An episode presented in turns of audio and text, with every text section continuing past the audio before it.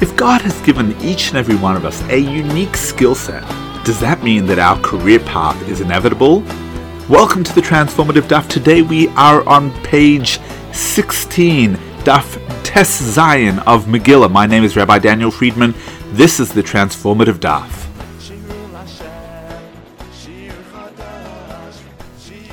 Achashverosh is tossing and turning in bed, unable to fall asleep.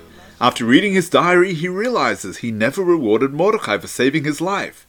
Just then, Haman arrives, and the king asks him how he should honor the fellow he holds dear. Thinking Achashverosh is referring to him, he suggests that the honoree be adorned in the king's robes and taken for a ride upon the royal horse. Achashverosh agrees and instructs Haman to make it happen for Mordecai. Downtrodden, off Haman goes to find his nemesis.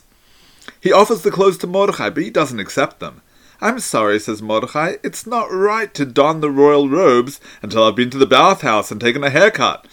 Meanwhile, Esther has all the bathhouses and barber shops closed. So Haman has to take Mordecai into the bathhouse and attend to him personally. He washes him and then begins to cut his hair. Suddenly he lets out a deep groan. Startled, Mordecai asked him what happened. Says the Gemara.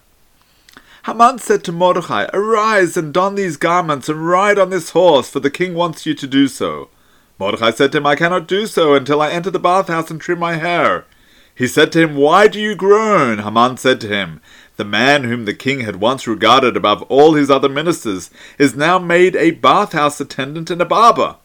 Mordecai said to him, Wicked man, were you not the, once the barber of the village of Kartsum?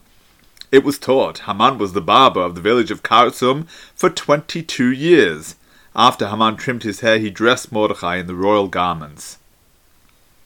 Let's analyze this Gemara. What is the meaning of this strange exchange between Mordechai and Haman? Why do we need to know that Haman used to work as a hairdresser? Clearly, there's more to this Gemara than the opportunity to ridicule the villain of the Purim story.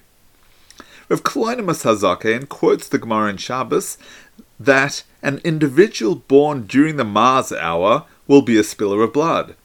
Says Rav Ashi, thus he is destined to become a bloodletter, a highwayman, a shochet, or a mohel. Likewise, explains Rav Kalonimus, one might use one's skills with a pair of scissors to become a barber or to become a murderer.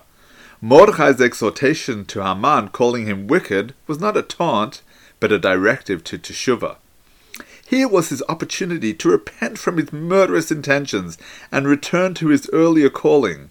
Instead of trying to destroy the world that is built upon the 22 letters of the Hebrew alphabet, he should have been using his talents for constructive purposes as he did for 22 years earlier in his life. Every person in this world has a distinct and special mission to fulfill. If we were all of the same mind and ability, not only would life be rather boring, but we would not be able to survive in this world. Everyone would choose the same job and business opportunity. Instead, Hashem has created all of us different. Each of us is blessed with certain character traits and a unique skill set. But that doesn't presume our outcome. Whatever talents and tendencies we have are merely the starting point with multiple directions open and available to us. The individual who is handy with a knife could become Don Corleone, or he could become a world class surgeon. The computer whiz could become a cyber hacker, able to break into and steal from the most secure websites, or he could become a famous programmer, writing coding systems that are life changing. Hashem has blessed you with unbelievable abilities and talents. Just there is nobody else in the world with the same unique DNA genome as you, there is no other person with the exact same calling and character.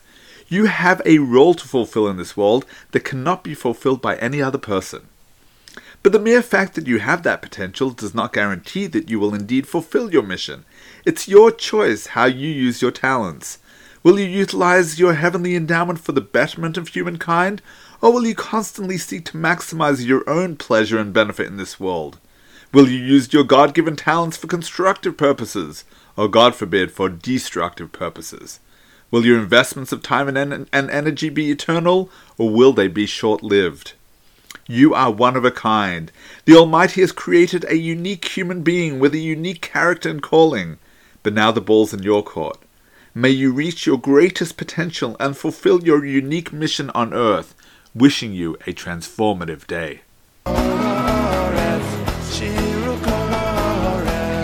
Thank you for tuning into the Transformative Daf podcast with Rabbi Daniel Friedman. Whether you've been doing Daf Yomi for years or you're not quite ready to commit but want to be part of the Daf Yomi global movement, there's something in the Transformative Daf for everyone.